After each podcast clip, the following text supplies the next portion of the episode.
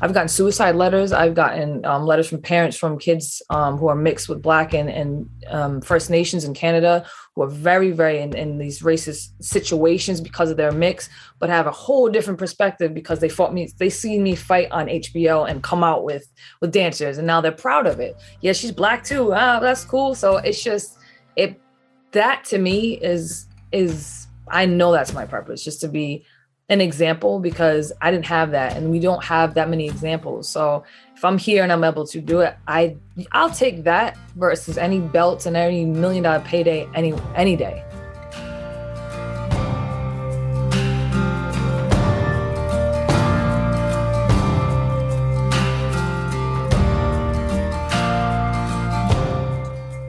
Welcome to another episode of Not Invisible Native Peoples on the Front Lines.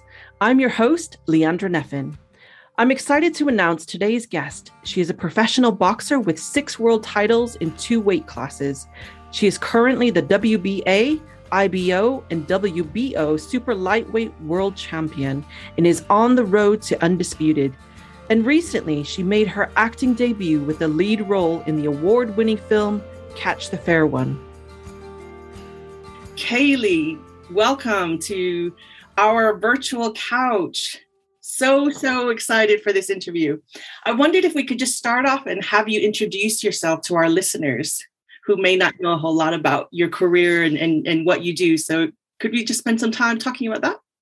Sure. Thank you so much for that bio. I just like to introduce myself in our language. Munikisuk, Watasuis Mikoninog, Nutamas Sikonke Mapanaak, Nutamas Cherokee, Nutamas, Cape Verde Islands, Natai, Providence, Rhode Island. Hello and greetings, everyone. My given name is Mikwinanog, which, as you said, means many feathers and many talents. I am a member of the Seaconke Wampanoag tribe and also have lineage from the Nipmuc, Nipmuc and Cherokee tribes, as well as a rich lineage from the Cape Verde Islands. It's located off the west coast of Africa. I'm your current, as you said, WBA, IBO, and WBO super lightweight world champion. I was part of the first women's fight on HBO back in 2018. And I, as you said, just made my recent acting debut and writing debut kind of thing um, for Catch the Fair One, and it was released this year. I just want to say thank you so much for having me on this podcast. It's great to be able to um, speak with people and kind of let people know not just about me but the communities and issues i represent and kind of you know bring um, visibility to the invisible. I'm actually currently right now in rhode island. I reside now in south philadelphia but i just wanted to take the time to recognize the people of this land um, in rhode island so the narragansett people are my sister tribe. I, I love my relatives as well as my people wampanoag nation the mashantucket pequot mohegan shinnecock and all uh, other outlying um, nations. And i'm just happy to be here to share with you today. So tabutni thank you so much. Oh, we've the we've the Thank you. Thank you so much for for being here. So Kali, I want to just basically take it back, you know, take it back to the beginning. How did you get involved with boxing and what what's your story and what's your journey in terms of how you got to where you are now? Well, I come from not a boxing family. Um, I come from I'm one of five kids. I'm the baby, the young one, the last one, the the crazy one. But I have two brothers and two sisters. Uh, I, I grew up in East Providence, Rhode Island. Everybody did something artistic, especially musically. So I come from a very musically inclined family. And as I mentioned, I'm from the Seaconke Wampanoag people, but Wampanoag is a really, really big nation. We have about eight or nine different bands, clans, or different um, families. And Seaconke actually means Black Goose, and it's more based around Seekonk, Massachusetts. Um, you know, being from the north northeast woodland tribes, um, being first contact people, it's crazy because with the first contact people, we always get looked at kind of not at all or not enough, um, or we're not recognized. Um, so coming from that first contact and um, the history of my people on this side, you know, um, we were almost wiped out. So also being Cape Verdean and mixed black and native, being from around this area where I didn't grow up on a typical native style reservation. It's very, very different everywhere. Every community is different. But um, it was tough growing up, coming from a background where I was Cape Verdean, black, and I'm native, and I'm what you would call like almost like a first generation woman on my side on the Seekonk Wampanoag people that grew up in culture, relearning, say relearning, I'm not saying um, learning because I know my soul and my spirit knows where we come from. But my mom, my grandmother, and great grandmother weren't even allowed to say they were Indian, you know. So this kind of perspective that I grew up in with my mom relearning and just from a child, but not really being totally surrounded by the native community. It was tough being, you know, a two spirit, uh, struggle with sexual identity as a young kid, but also my mom's a Christian. So it was just, it was hella confusing um, just to try to find my way and just be you know, as a kid, we always try to find a way, but um, very sporty. I played softball, basketball, and I wanted to do absolutely everything my brothers. Boxing wasn't really on the agenda. I always liked watching it, and I was always very sporty, but I didn't have a brother or a father or anybody that was in it. So I kind of just attracted me a little bit to it. I went through some things as a kid. Um, I grew up in a neighborhood that wasn't great. It wasn't horrible, but it wasn't great. Um, so the outside influences um, of the neighborhood kind of got the best of me. And my mother and father divorced when I was really young, and he was in and out. He was there for a little bit, and then he I wouldn't see him for a couple of years. So you know, I was the the token native kid around around here, and you know, people used to ask me all kinds of crazy questions. But fast forward to about um, age 11 12 the neighborhood i was growing up in i got taken advantage of uh, by a kid in the neighborhood that i thought i could trust and that was kind of the tip of the iceberg for me where I was trying to find an outlet and I love sports, but being that I was around a neighborhood that there was drugs and alcohol use, immediately I went right to that route. I started smoking weed when I was 11, tried selling it. I was a terrible drug dealer. Um, and then I started drinking around age 12 um, just to kind of forget, you know, that's what people were doing. And I didn't have anybody to really talk to. So that's where I turned to. Um, around the same age, though, I got wind that one of my mom's friends, Domingo Tall Dog, was used to be a boxer. He's a, a wampum jewelry maker. So powwow season, I used to bug him at his stand. Every time I had, you know, time in between competition, I Domingo, come on, I heard you're a boxer, show me some things, but he kind of blew me off. And I was like, yeah, yeah, yeah, whatever. Kind of like girls don't do this kind of thing. But myself and my mom finally convinced him to kind of show me some things, came by the house, hung up a heavy bag, and kind of to kind of shut me up. But I was hooked immediately. And um, my father actually came back into my life and he heard I wanted to box. And he had some relatives on his side of the family um, by the name of Orlando Valves that was training his daughter in kickboxing and boxing. And the first day I walked into Peter Manfredo's gym in Pawtucket, Rhode Island, immediately, you know, Peter Manfredo Sr., he's like, oh, you don't want to do this. You know, you want to be at the beach, eh, whatever. But I'm the type of person that as soon as somebody tells me I can't do something, I'm going to do it, whether it's good for me or not. Um, I turned pro in 2008, and my journey as a boxer has been um, up, down, and all around. If you look at my my record in the years I've been involved, almost 14 years now in September, um, it's not your typical, you know, I had a promoter and manager and a whole team. I have had to again fight, claw, and scratch my way up to where I am now. But I look back on not just my boxing career, where I am now, just my life in general. And it's so I wouldn't change anything. But I've learned to kind of take those lessons and be thankful for what I've gone through and the fact that I'm still here to kind of just be a um an example, not just for Native youth or youth in general, for especially for our elders now. You know, with everything going on, storytelling and, for example, residential school survivors, they were told that they couldn't tell their stories. They just just didn't want to tell their stories for so long that I've found healing and kind of just sharing my story. Um, which is really odd because being vulnerable is so is so scary. It's terrifying. But so isn't fighting in front of 1.4 million people. um, so I just just kind of started following kind of my path and what was put in front of me. Um, how I began boxing was for an outlet, but what it is, what it means to me, and not just me now, fighting for all nations and every punch is a prayer.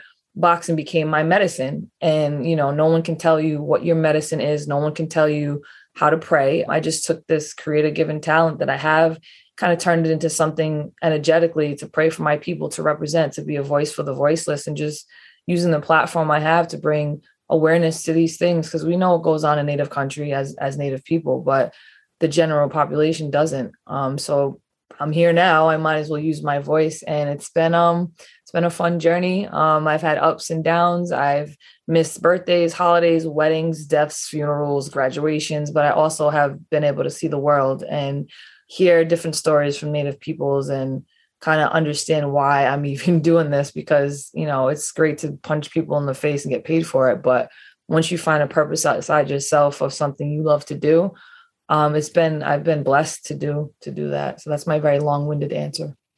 to your question. No, you've actually touched on a lot of themes there. And, you know, particularly for me, I guess as a therapist, you know, I've always had this kind of interest in terms of therapeutic boxing, you know, because I, I see boxing as a very kind of useful outlet to channel you know anger rage and, and and stress relief and it actually can be so healing for so many people. And it was um really kind of beautiful the way that you've expressed that in terms of how boxing became your medicine how boxing became your ceremony. And i think kind of western society now is starting to kind of cotton on to that understanding in terms of how just the simple act of even punching a punching bag is a release in terms of how that that even releases those endorphins and and connects you to a space where you're able to calm those thoughts down you know those intrusive thoughts. And so what you're kind of talking about even in terms of how that how you channeled a lot of the the emotion that you were feeling and it created a purpose for you. So in terms of your your purpose and and how you see your life journey what do you see your purpose being? Or do you do you see it as kind of an open road and open to anything? At this point you know i don't because i can't there's no ceiling on it and i'm so diverse that i really don't see just one dimensional purpose. Um it's kind of you know learning on the job and if i you know i'm very goal oriented but sometimes you can get caught on the big there's just the end goal that you miss the whole entire journey so i've branched off into so many different paths from this I'm from boxing. Boxing is has been the the the foundation and the catalyst to kind of shoot me in different directions. But it kind of began this purpose around 2015 or 14. Um, I, I, had had a really bad motorcycle accident on my birthday um, back in 2012, and it took me out of boxing for over a year. And following that accident, I actually got assaulted by a Providence police officer at work. My first day back at work, and it was one of those things where again i was made to feel worthless i was made to feel like i was wrong cop just came out of nowhere after at the end of my work shift i was you know on very light duty i had my knee brace on for my, my motorcycle accident and there was an altercation that happened brought the patrons out and he very egotistically was like um i was tending to one a coworker and he told him give her some F and air. And like we have, we're security, we're bouncers, but we're security, we're paid licensed security. And he said the same thing and he shoved me out of the way. Well, he shoved my coworker, that was another female, out of the way. And I got up, I was like, oh, what's going on? And he started assaulting me. He, he, took his pepper spray, point blank rage, beat me to the ground, put me in handcuffs, sprayed me again with pepper spray, picked me up with the handcuffs. He was telling me I was a, a dyke of this and that and threw me in the back of his paddy wagon. And I was like, what the hell just happened? Like, I didn't do anything. And he told my coworker who didn't see what happened, oh, she needs to apologize to me and I'll let her go. And I'm like, I'm not going to apologize to a man that just assaulted me. Like, what do you mean? But I was made to apologize. I had apologized to this guy for like assaulting me. And that happened a few months after my accident. So I, after that, I was just, I lost it. I moved to Connecticut. There's a um, sister tribe, a reservation up there. And I was with somebody there and I just went to really, really dark time. And I know that part of my purpose is to kind of be in these situations and dig myself back out by myself and kind of show that you know i've been there i've been maybe not exact situation but i always say feelings don't have they're not prejudice if i feel like i'm in a dark place because of what happened to me but somebody feels like they're in a dark place because they failed a you know uh, an exam that's still the same frequency. So how do you get yourself out of that? No matter what, we can compare stories and my story is not worse or better or more important than the other, but that try to change that feeling is so important. So originally I kind of saw my purpose as um just telling my story and showing where I have been being vulnerable. Like I'm not this superstar boxer that has things on a silver platter. I am so much the latter.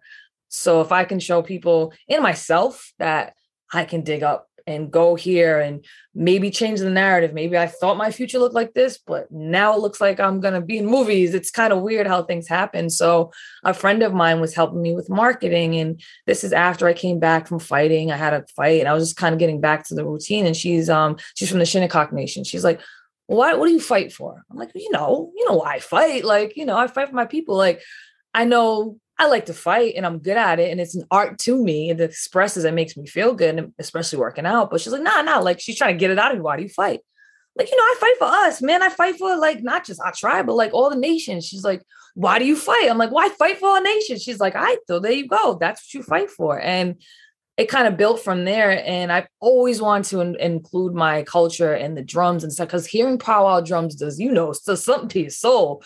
So I'm like, all right, so if I have to go to Germany to fight, I'll just throw on some Northern Cree. These people don't know what it is, but I do. My people know. No matter where I am, I can represent. So it just kind of branched from there. And then I started getting feedback from the very same people that used to tell me I was just a black girl trying to be Indian, talking about, oh, that's our cuz, that's our people. Thank you for representing our people. And even though I could have wrote on that and probably been, you know, had the back and forth, the fact that they saw motivation and pride in me was like, I'm not even going to touch what you did say. Just the fact that you're feeling motivated and you feel worthy and you feel important now because you see another native doing something that nobody sees us except for us. So everybody's seeing us through me. And that's just what my purpose has branched out into. And just to try to be that example of, yo, yeah, I've been there, recovering alcohol, you name it, probably been through it or worse or not as bad. And just hearing different people's stories and and their trust in me to open up and I've gotten suicide letters. I've gotten um, letters from parents from kids um, who are mixed with Black and, and um, First Nations in Canada who are very, very in, in, these racist situations because of their mix, but have a whole different perspective because they fought me. They see me fight on HBO and come out with with dancers, and now they're proud of it. Yeah, she's Black too. Ah, that's cool. So it's just it. That to me is is I know that's my purpose, just to be an example because I didn't have that and we don't have that many examples. So if I'm here and I'm able to do it, I I'll take that versus any belts and any million dollar payday any any day, any day. So I believe that's my purpose and hopefully I'm a trailblazer for a bunch of other things, not just boxing, but for whatever we all can get into and just be proud of who the hell you are you are and not live up to what everybody else thinks I should look like, talk, my background should be like and also, a big theme for me, personal growth, is that I was so busy trying to fit in a box as a kid. I don't fit in a box. I'm I'm a little star that can't fit in a square box. It does, just doesn't go there. So I was so busy trying to mold myself to that box. So I just I make my own my own thing. And I think that's so important nowadays too. Yeah, absolutely. And I and I think your story is just really absolutely inspiring because one of the things that the themes that seem to come out of as you were talking was was out of adversity you really are demonstrating a lot of strength in in your capabilities you know um, resilience capabilities you know coming out of very difficult situations and fighting your way back. I want to just ask a question though because you mentioned something you know in relation kind of when we first started this interview you know that your your your, your mom was sort of reconnecting or, or relearning but she was actually christian as well. And you identified as two spirit how did you navigate that space in terms of finding your your balance in that. That was tough. Um that was tough with my mom um because you know very devoted uh relig- religious but more or less she's kind of in her own lane now too because i've watched her evolve from her beliefs and where she thought she needed to be and tried that i watched her try to balance and struggle to balance her beliefs spiritually and being native and christian because where she was going was so so religious and then i'm like well we're about to go to a like a social and like to a powwow? Like this is so confusing. So it was kind of listening to what what really resonated with me. I developed this i can't say hatred because i really don't hate anything but this resentment towards the ter- church because i felt like i couldn't be me because i felt wrong. If i felt like i wanted to hang with a certain type of person or i felt these feelings in my body I was started resenting what she believed in as far as the church because I was told that was wrong. Whereas I have more freedom spiritually with my culture to kind of navigate through. So it was um it was tough. I didn't have my mom to talk to about these feelings because I was so embarrassed of them. And I knew what she she eventually told me I was an abomination to my face.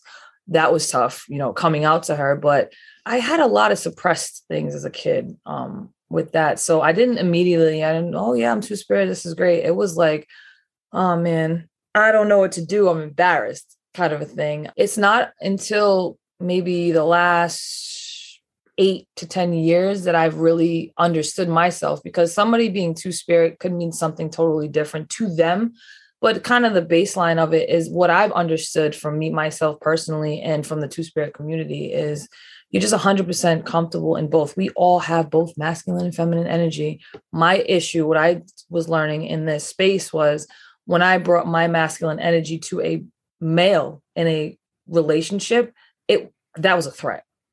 How I dressed was even worse because I have my own style. I don't dress, I don't want to be a guy, but I just have my own style. I don't, and I kind of started toying around with people's reaction when I dressed this way. Okay, don't like that attention. And then I would dress another way. And I'm like, I feel comfortable, but I don't like your uncomfortableness. So it was a long trial and error, but always kind of reverting about what how do I feel wearing this? So how do I feel acting like this? How do I feel when I have this masculine aura, this feminine aura? I can't worry about what their how their reaction is. That's kind of what I've what I've learned over time.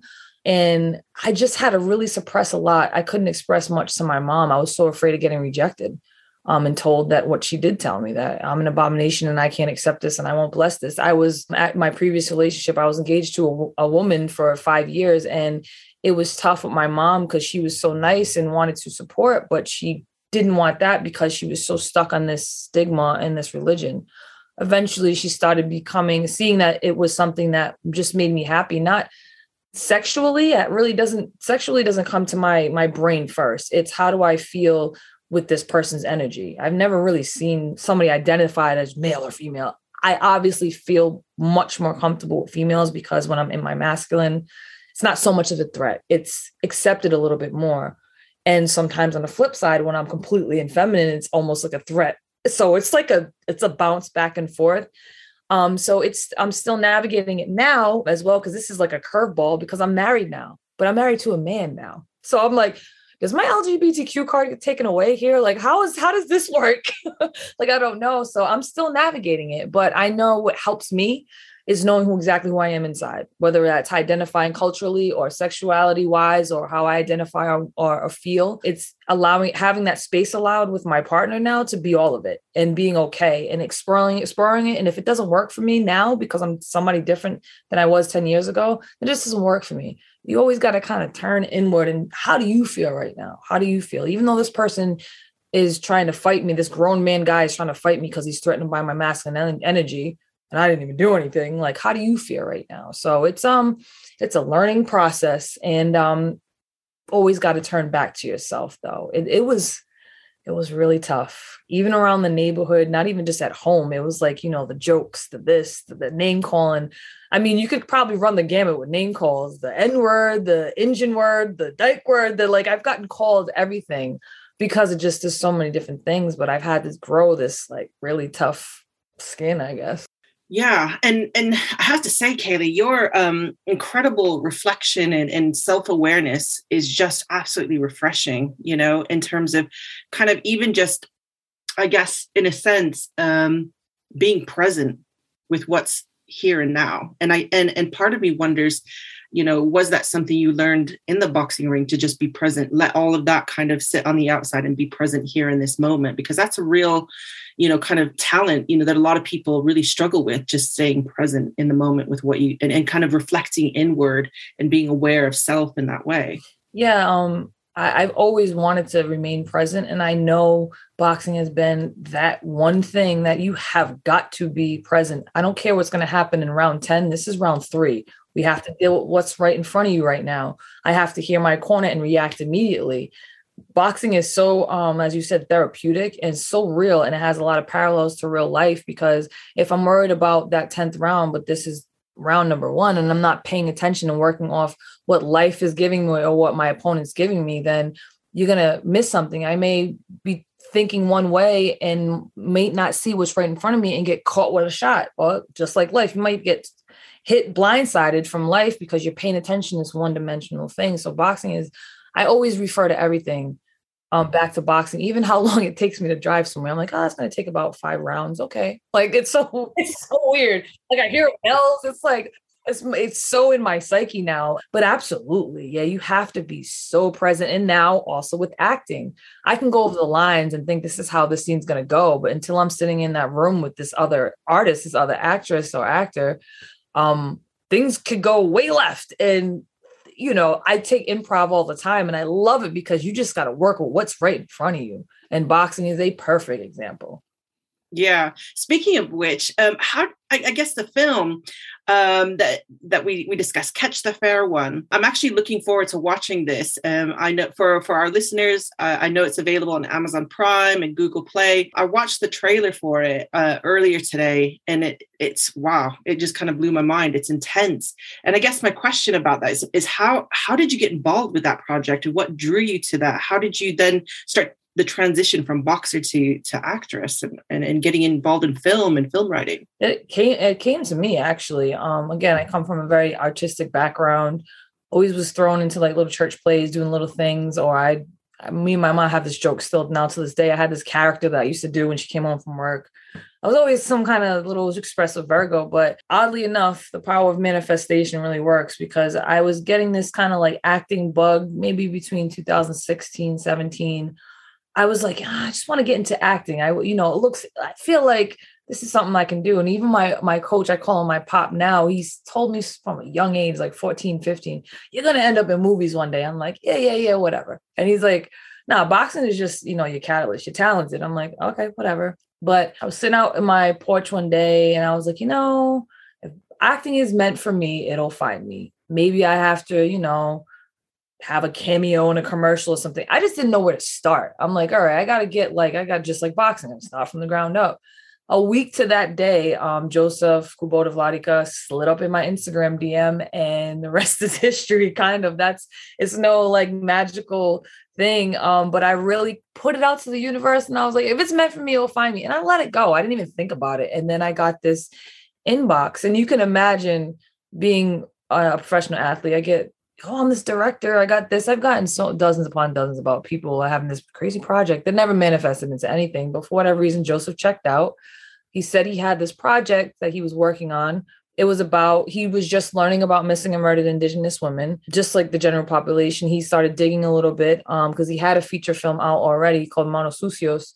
And um, it's about, you know, it's about an important aspect of the whole drug world that people forget about, like the people who live in these countries that actually go through that and really have, they're the biggest at risk. You know what I mean? So he just had this idea of a story about this woman who loses somebody to her along the lines of like the highway of, of, of tears in, in Canada. And he just wanted to get to know me. And I was like, all right, well, and he saw that I was using my platform to try to bring awareness to things like missing and murdered Indigenous women. So we chatted up a little bit and um, he told me he wanted to drive up to Rhode Island. He was in New York and we just sat down and talked and it's funny because the time he approached me in my life i had just lost my brother to brain cancer so i was like in a weird grieving state and um, he just interviewed me talked to me about my brother wanted to know my background um, and from there he just really i guess saw something that i didn't see and he asked me to come on to this project very early on as a creative uh, collaborator as far as he knew, and I love him for this, he knew that this was a very important story to tell. He just knew it wasn't his story to tell. And that's so important because we need to tell our stories. You know, this story is not a uh, any way, shape, or form an answer to this missing and murdered Indigenous people epidemic. It's just our artistic interpretation. He's very talented filmmaker, so he wanted to use his knowledge and his talent to tell this story and um, it was kind of like a two-year collaboration where we I was able to build the character Kaylee. We took a lot of aspects out of my real life, and he wanted to involve it in it, and I was open to it um, because I just really wanted to tell the story right and just open people's eyes. With something like a thriller in a genre film you know you bring people in with that thriller people you know boxing is always a, a great thing or fighting is always a great thing to kind of draw the people in. And for a first time actor I know boxing. You know, I can do that with my eyes closed. So it was just we went through like I don't know a dozen different scripts, but down to like even the colors represented. Um, there's so many little gems in there from the villain's wife to how there's like so many different themes. But we wanted to make sure it wasn't. We don't want to beat you over the head with activism. Not that that's bad, but we were trying to do so many things subtly. We didn't want to, um, you know, put the sexualization out in that in your face because you know what that means and you know what happens in these scenes but we want to kind of suggest not tell. So that's really how that happened. And he really explained from his perspective as a director what the harder things are as an as a performer as an artist which was not many words. You have to try to tell people what you're thinking or how this character thinks and how what they're feeling, not with words, with your demeanor, your how you hold yourself. So he really broke that down and we built this character, we built all the whole world that, that she lives in and what happens. And um, we had to make it as he quotes, um, unpredictable yet inevitable, hence the ending. Um, so I won't ruin it for you, but um, we wanted to make sure those themes of sorrow, loss, kind of that memory um, was in this this film so we can start people's heads thinking and just bring awareness to this and ask those questions. So that's that's how that happened. It wasn't um you know i have a manager and agent and they got me this job. I just kind of it came to me. And um it was very very cathartic. It was tough at times but just like in my boxing i was i was willing and, and i know i was able to do it um so i was going to tell a story to the best of my ability by any means necessary um because i knew it needed to be tell, told so i was like all right if i'm going to be this vessel go ahead and beat me up, guys. I got this. So um, it was an honor, and it, it's you know um, there's a part of that character, Kaylee. I'm sure in everybody, just like with um, my story, I'm sure there's a relatable aspects of my real life story. So it's it's very intense. It's very triggering. So warning, but it was you know the best thing about this film is I haven't had to. Well, we haven't had to explain anything to anyone. Everybody comes up with these great questions which means that I, I mean, I'm happy with the job that we did. There's going to be people that hated it, loved it, but as long as the general message gets out there, I'm happy with it. Yeah, I, I mean, I, I, was kind of uh, thinking the same thing in terms of how much of that story was, you know, close to the knuckle for you. Absolutely inspiring. Kali, what's what's next for you? What's next in your your journey and your life story?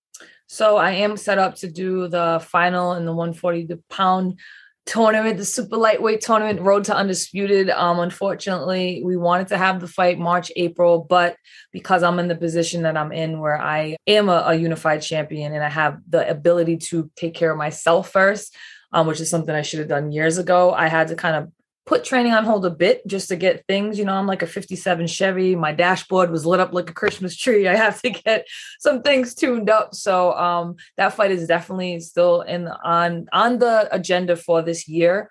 I know uh, Chantelle Cameron was just scheduled for May to keep busy, which I respect her. We have so much respect between one another. I love these good fights. We've been wanting our, our fight I don't know, for like the past three years, to be honest with you. Um, so that's definitely going to happen. When I don't know. I just, like I said, I got to take care of a few more health things. And um, so I can, you know, get this, this the engine revving and getting going. So um, that's definitely on the horizon. I mean, come September, I'll be in the pro game for 14 years. I didn't give my, I gave myself when I first started, I didn't want to be in boxing past 36, 37 ish. And I'm 35 now.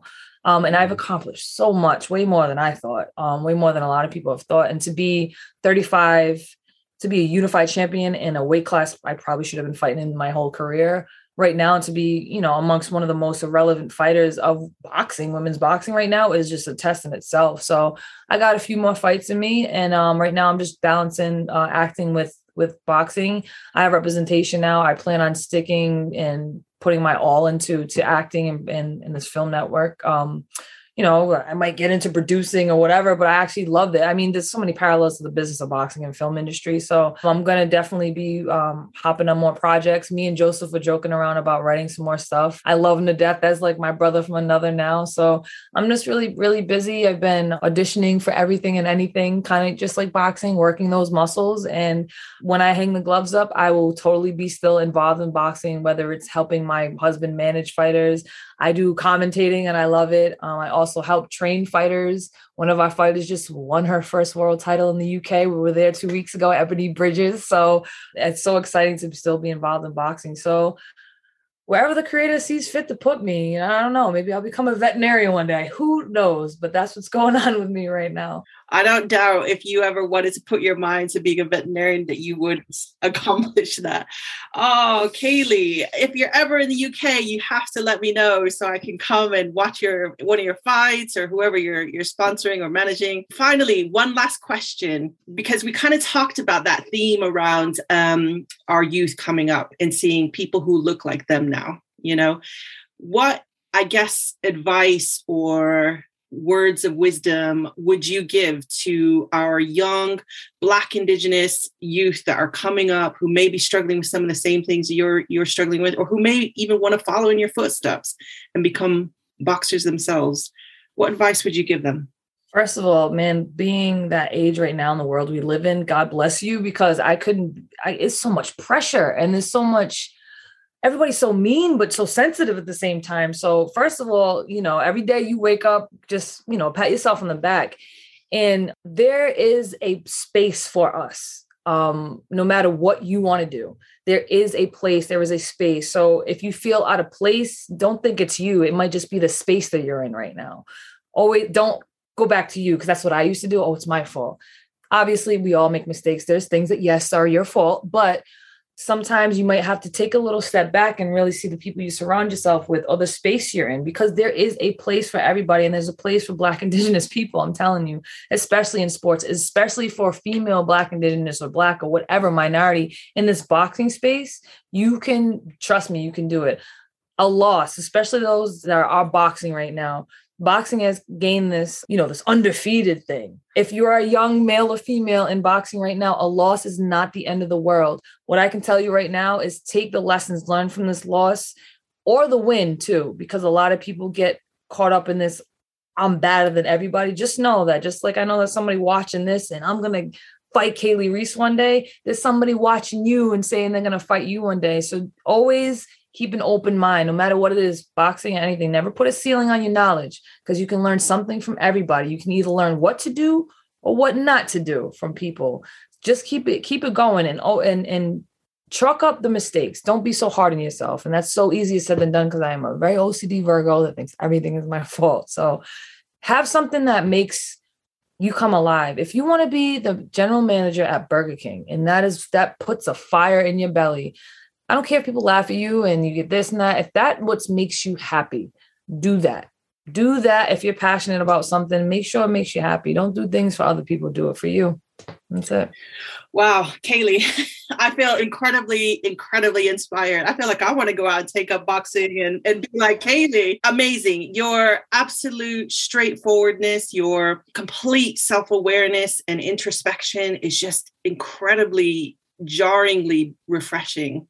And I love this interview so much. And I just, I cannot wait for our listeners to, to hear all those pearls and gifts of knowledge that you were dropping today. Wangide Weebdaha, thank you so much for joining us today, Kali. Katabachas, thank you so much. It's been a pleasure to speak with you.